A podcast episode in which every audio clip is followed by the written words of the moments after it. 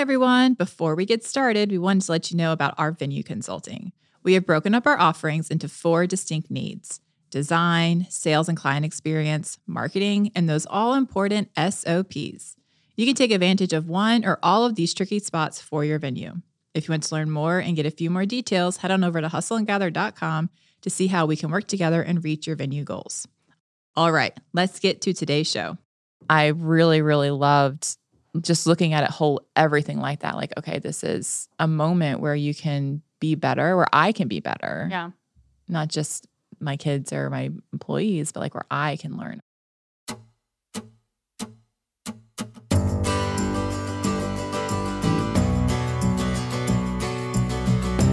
Welcome to Hustle and Gather, a podcast about inspiring the everyday entrepreneur to take the leap. I'm Dana. And I'm Courtney. And we are two sisters who have started multiple businesses together. And yes, it is as messy as you think. Because we know that starting a business isn't easy. I mean, we've done it four times. And on this show, we talk about the ups and downs of the hustle and the reward at the end of the journey. And this year, we're talking with our guests about three important topics in our entrepreneurial journey, like team building, work life balance, and how to recover from tragedy, both in business and in life.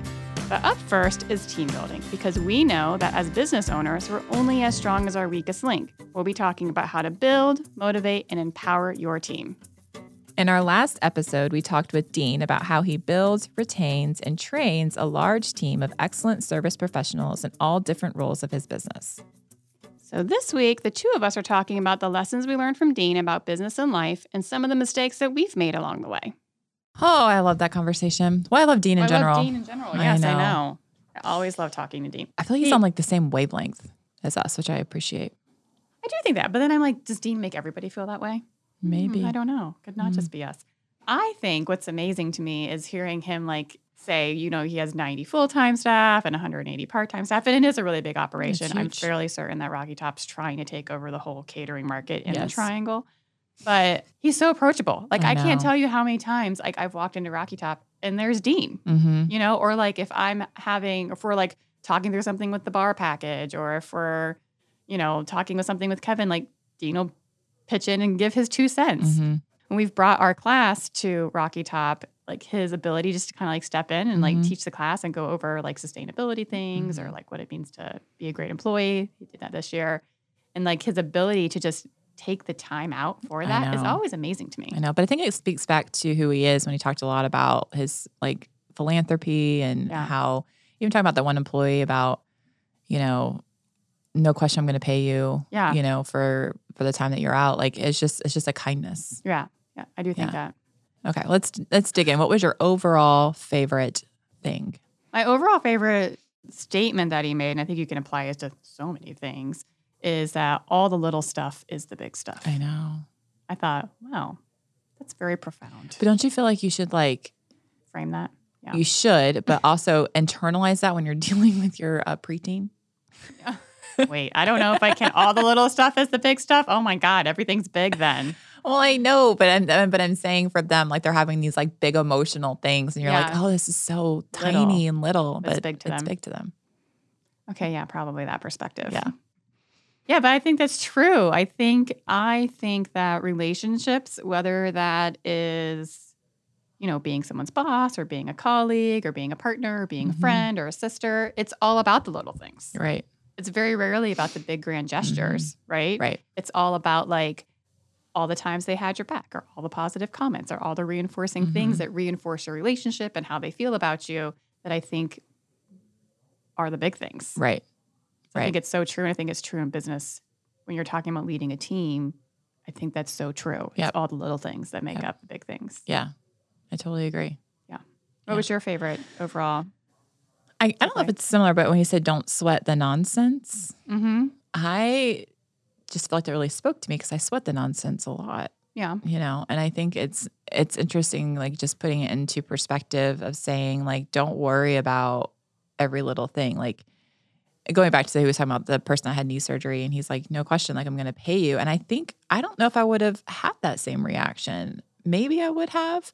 Maybe maybe I would have eventually gotten there, right? But if I'd thought about it because I think I would have worried about like the bottom line a little Mhm. bit, you know? And for him saying in the grand scheme of things, what would the cost I'm sure he's thinking like what would the cost be to this person isn't going to come back or it's they're, you know, feel like they're not valued and so then you have to hire somebody else and set training and all that Mhm. stuff like is th- to me normally that nonsense it all washes out in the end Yeah. right so yeah i thought i thought that was really interesting to think i feel like when you get into those cycles of like do i need to be worried about this or not it's like don't sweat it, it doesn't really matter you know Yeah, I mean, I tend to think like once you get to a certain point in business, you know, ten thousand dollars either way is not going to make or break your business for sure. And I, I mean, I've never thought through, oh, what if an employee like that situation happened? All of ours are on salary, so yeah but we've like paid was- we've paid like crazy maternities yeah. I almost feel like it's like, like we're mandated to pay pay that, but no but uh, we are but i mean but we're mandated to pay six weeks we pay 12 weeks 15 weeks Right, we pay what, right. what they need right. what they want you know yeah, but, but I totally love that. I mean, Mhm. I think that's what I think. I I think you can't get too much in the nitty gritty, Right. Where you've missed the big picture, right Yeah, Right. not get hyper focused on just that small yeah thing. yeah Yeah. yeah like that I agree. So, what about business advice or is business? Yeah. So um, it's when he said that that old adage, like no one can do your business like you can, like no one can do it as well as you can. And he's like, I don't subscribe to that, Mhm. and you know, and agreed.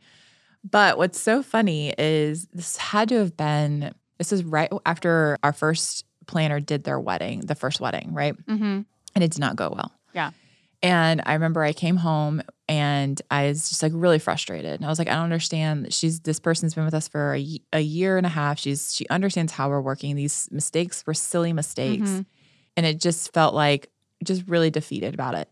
And Sam sent me this video, and it was a man who had developed a razor for bald people. Basically, it's like a hand razor for them to shave their head Mhm. easily.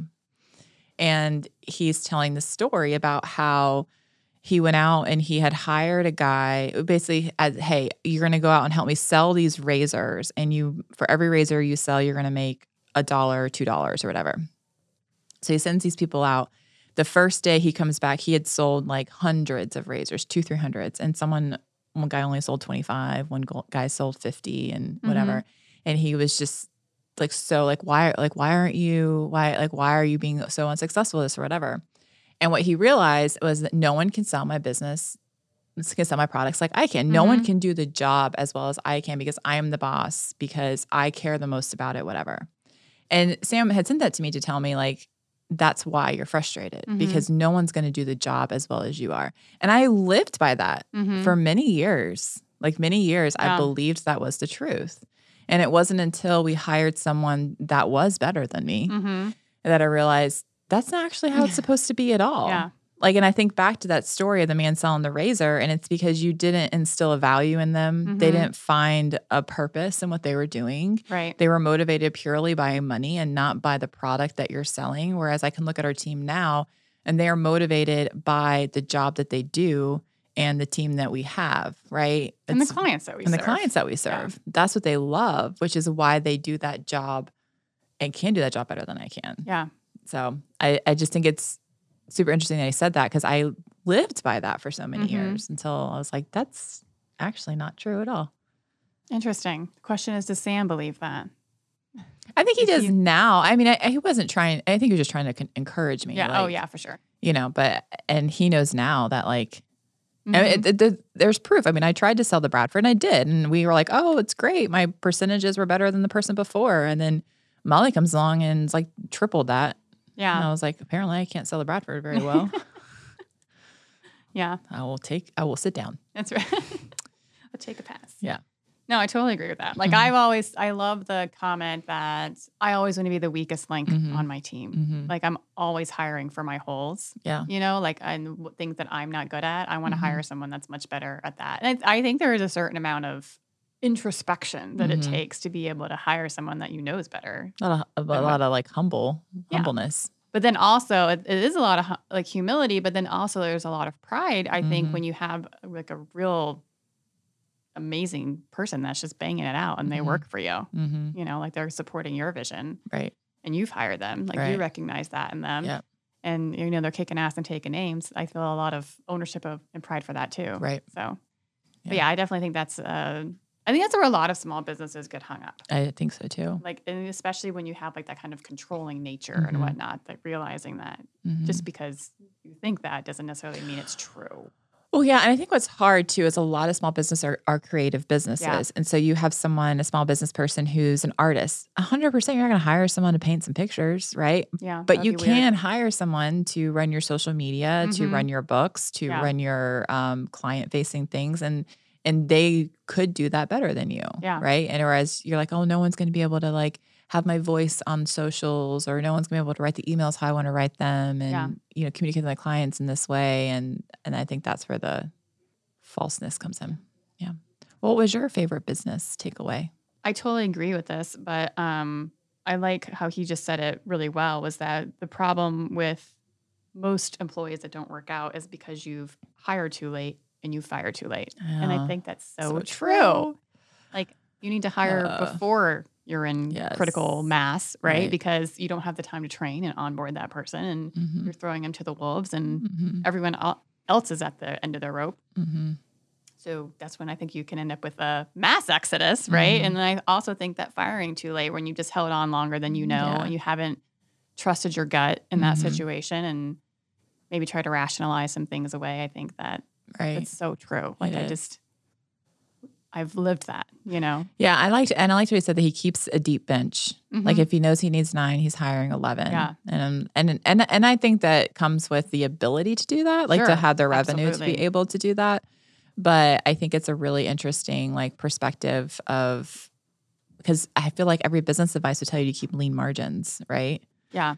But I feel like for for what it is, like there's so much riding on customer service and that hospitality Yeah. that you you need bodies, like you need people to be able to And I think we're do that. moving towards that. I think we're like for the Bradford especially like we're looking at a deep bench, right? Mhm. There's multiple layers between failure, you know, like there's Mhm. lots of people that could step in. Um, and it's like, could you run it leaner? Yeah. Like, could you Mhm, require sure. more? Absolutely. Would it be the same service? Probably not. Right. You know, if someone were to fall sick, are there many people that could step in? Yes. Mhm. You know, so it's like thinking through ultimately, you know, what are your goals? What's your value? What do you, what's your company need at that time? I think is right. key. Yeah. But yeah, it definitely comes with like some amount of privilege for sure to be able to keep a deep bench. There was times where, That wasn't an option. right, we did. So it's almost like being a coach, Yeah. you know? Oh yeah. That's where the analogy comes from. Yeah. okay.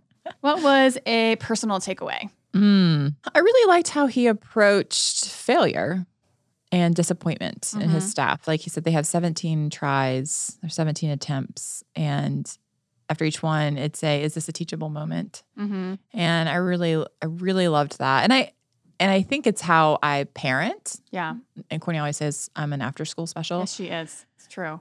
but I believe that that is my job as a, as a parent is to teach them why they failed without like making them feel terrible about themselves, you know, but bringing teaching them how they could be better next time and understand that this failure doesn't isn't necessarily like a consequence to it, right? Right. So I really loved that. And I think it, it, it definitely bleeds into work life as like my work life as well. Cause I do struggle a little bit when our team fails. And it's not that I give up and I'm like, oh, this is terrible. You failed and I don't want to teach you anything. But it's more recognizing where did the failure come from? Yeah. Right. Cause it's, it's yes, teachable moment for them, but it's also for me as well. Like Yeah. where have I failed them that they thought it was okay to do this or whatever. So I don't know. I thought that was a really great takeaway. I, I totally think that. Like, I, one, you're dealing with people, like, failure is inevitable, Mm-hmm. right? And I think that it's, for me, it's not ever about the failure. Like, Mhm. It's going to happen. Like, I expect it. But it's what can we learn from that failure? How can we do things differently? How can we, to the best of our abilities, prevent that from happening in the future? And so it's more about like taking ownership of that failure Right. and, and what you can learn from it. I think that is the most important aspect. But isn't of- right? And I think that's so key. Is that's that's what makes things teachable is Mhm. taking ownership for it. Yeah. And it, and it's very similar. Like recently, um, Henry, it was like this weekend. He was like, "I really want to watch a TV show," and I was like, "Okay, cool." You can watch a TV show, but you can just watch one. Mhm. So when your show ends, turn off the TV, Right. come downstairs, we'll play a game or whatever. He's like, okay. And I and I told him again, I was like, you're just watching one. He's Mhm. like, okay, okay. So he goes upstairs. Me and Sam were hanging out, and like, just time passes, and Sam's like, shouldn't that TV show be over by now? And I was like, oh, yeah, I forgot he was watching TV. So I go upstairs and I open the door and he had just, the show had just ended. And I was like, did you watch two, one or two shows? And he's like, I watched two. And he was like immediately like upset about it. Mm-hmm. And I was like, you know what? When you're ready to talk about it, come downstairs and what you and what you feel like we should do. Yeah. What, what should we do as your parents? So he comes downstairs and he's like, and Henry's just a very emotional kid. So he's like on the verge of, you know, his mm-hmm. little lip is quivering. And he's like, I just feel like I should not be able to watch screens for two weeks. Oh my gosh. I was like, whoa, whoa, whoa. I don't agree with that. Mm-hmm. And I was like, well, I said, but the problem isn't you watching TV. Mm-hmm. Right. That's not the problem. Like the the failure didn't happen that you watched TV. The failure happened that you didn't have discipline for yourself. Mm-hmm. That you said and you told me you were just going to watch one and you didn't have enough discipline to hold yourself accountable to that. Yeah. Right. So what I want you to do is we're going to take this week and I want you to do something that requires discipline. Mm-hmm. Like what what do you what have you wanted to do and that you have failed on and you haven't followed through? And he's like, well, I really, I've been really, I really want to get up in the morning and run a mile. And I was like, okay, so this week you're going to get up every morning at 6 mm-hmm. and you're going to run a mile. Like, have discipline, hold yourself accountable mm-hmm. to it, you know?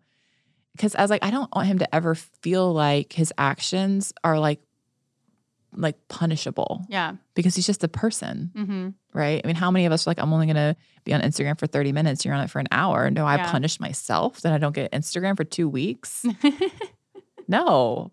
Like, you know what I mean? Like he's just a person. Yeah. yeah. You know? And so, and I think that I really, really loved just looking at it whole everything like that. Like, okay, this is a moment where you can be better, where I can be better. Yeah. Not just my kids or my employees, but like where I can learn. Okay, what did I what did I Has he gotten up wrong? and ran? He has okay. all morning, all since Monday, Monday, Tuesday, Wednesday. Yeah. Well, that's nice. I know. Yeah. And he and he's so much happier in the morning. Like yeah. he's more awake. He takes a shower every morning. Okay. And like this is He goes and good. runs by himself. Yeah. We have a little headlamp. We make him run the the neighborhood hill. Okay. And then back down. So look at you. Mm-hmm. Yeah. After school program continues. yes. My favorite personal, and it could be business personal, whatever. Sure. Again, because I obviously I think that was a very business and conversation. Very, yeah. But um, I like how you said not to let money get in the way mm. of your general kindness. I know. And I thought that was so good because I so think good. that's life, but also in business. And even like when he's talking about like his philanthropy, mm-hmm. you know, mm-hmm. like what they do for the community, obviously comes off the bottom line, yeah. you know, but he doesn't let that dissuade him from doing, you know, what's right and what's being a kind human. And I think that that's a great takeaway for life. Oh, I totally agree. And I think it's like people like him are how so it makes the world a great place. I know. You know? Yeah. I don't know. It's just I hope and I we do as much as we can with the money that we have. Yeah. We do give back, but we just we don't have a ton of it right now to where we're like, okay, we yeah. can well, I guess we could donate space. We would always donate space, right. you know, but I know for him, like that hard cost is much more different than just a sure. space, yeah. you know, it's very, very expensive. But yeah, I just, I think it's one of those things that kind of going back to that value of who you are. And I, I hope that is how our business is looked at. Yeah. Is that we care about yeah. other people and that we understand the advantages, the privileges that we have, and we want to give back to the community. Yeah, I mean, I think there's definitely like that. There's those big things like giving back to the community, and we've supported Interact for years and whatnot. You know, with monthly monthly stuff and donations and space and all of those kind of things. But I think also it's right back into the world that you directly influence, like mm-hmm. our employees. Like we don't let money get in the way of doing the right thing by them. Like whether right. that's, you know, celebrations, what we eat in the office, benefits that we give. You know, mm-hmm. our accountant tells us every year, like you don't have to pay this much in benefits. Like they can pay a portion. And we're like, it's just not how I want to do it. Mm-hmm. You know, like so like going back to, yeah, it costs more money, but that doesn't mean that's not the reason why you shouldn't do the right thing. Right. And affect those people around you. Right. So I think it doesn't have to always be because I think sometimes it's like, oh, well, when I get to this point in business, I'm mm-hmm. definitely going to. It can just be something small. Sure. You know what I mean? It doesn't right. have to be a big, huge thing. Yeah. I mean, I think the first thing we did because we didn't have a lot of money was was office snacks.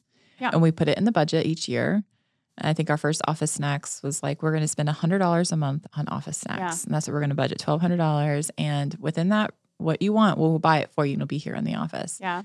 And um, really was a lot of LaCroix and pretty much just LaCroix and some chips.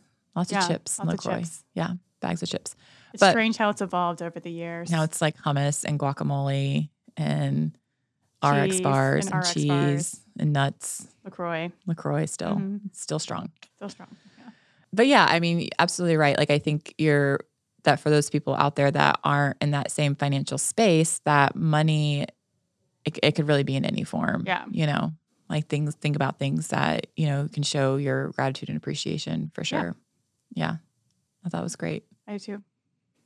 Yeah. I think it's also like even like really practical, like on a personal level. Like sometimes when I like in a store and I just see something for a friend or like for a Mhm. kid or for whatever, I'm like, they would really love that. What's that like five or ten dollars going to do to my bottom line? right. Probably nothing. Right. You know, like just do it. Yeah. Like, don't overthink it and just do the right thing. Yeah. So getting to the last thing where we have really effed it up, kind of thinking through this. There's a lot of places I felt like oh yeah, for sure. we did.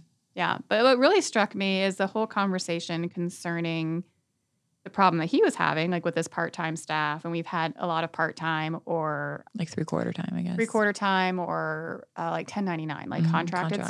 staff, and how we have not really done proper onboarding or extended our company culture Mhm. to that staff. And I think that him recognizing that makes me think that's really what we did too. And that could be why we had the similar Yeah. similar issues. I wouldn't say it wasn't proper onboarding because Yeah. we had an onboarding system for that kind of staff. It just was the assumption that they didn't need to buy into our company culture because they weren't in the office. Right. Because they weren't affecting it. Right. So But- then uh, why would it matter? Yeah, but it does. And it ma- but it, ma- it matters so much. Yeah. So much. Like assistants having a bad attitude, Mhm. like you're like, oh, well, they're they're just there on the day. I'm like, well, they're a reflection of us. Yeah. And there's been many times we fired assistants because of bad attitudes Yeah. and whatnot. So yeah, I thought that was I definitely feel like we have failed greatly in that. And like even now today, like we have our one of our 1099, we're going to have lunch with them just to get to know them a little bit better Yeah. so she can know who we are and and whatnot because it's important. Yeah. Like we don't. I don't think I've ever ever met this person. I don't either. Yeah. So because we have a manager that did all the hiring and all that stuff, and so but like having her understand that we aren't these like faceless like Mm-hmm. people up in here, you know, like that Yeah. we are still super involved in in all these things and want to be involved in her life and know who she is and Right. whatnot. So Yeah. that was great. But what do you? Episode. Yeah. So, what do you think in terms of like, he talked about doing that culture extension and he talked about a very practical level, like their first shift was kind of bringing Yeah. them into the fold. For us, what are things that you feel like we could do to do that? I think like having like an assistant kickoff at the beginning Mhm. of the year, Mhm. like do some sort of thing where we get all the assistants together. That's and it doesn't good even have to be like at our space. It could just we could just meet somewhere that's right.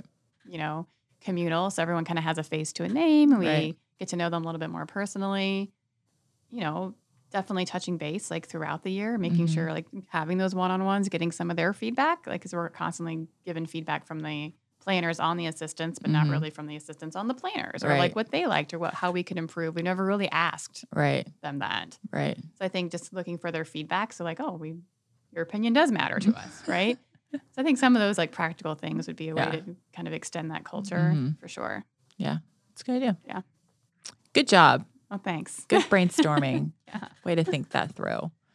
Yeah. Well- but that was a great episode. I think he- Dean has has figured it out. I've always I've always admired Dean. Yeah. I've always like really ex- uh, respected his Mhm. business expertise and Yes. his kind of uh, non-emotional approach to Yes. you know navigating hard times and Right. pivoting and growing his team Totally. and keeping people motivated towards a common goal even when it's not easy. Right. Right. Yeah. I totally agree.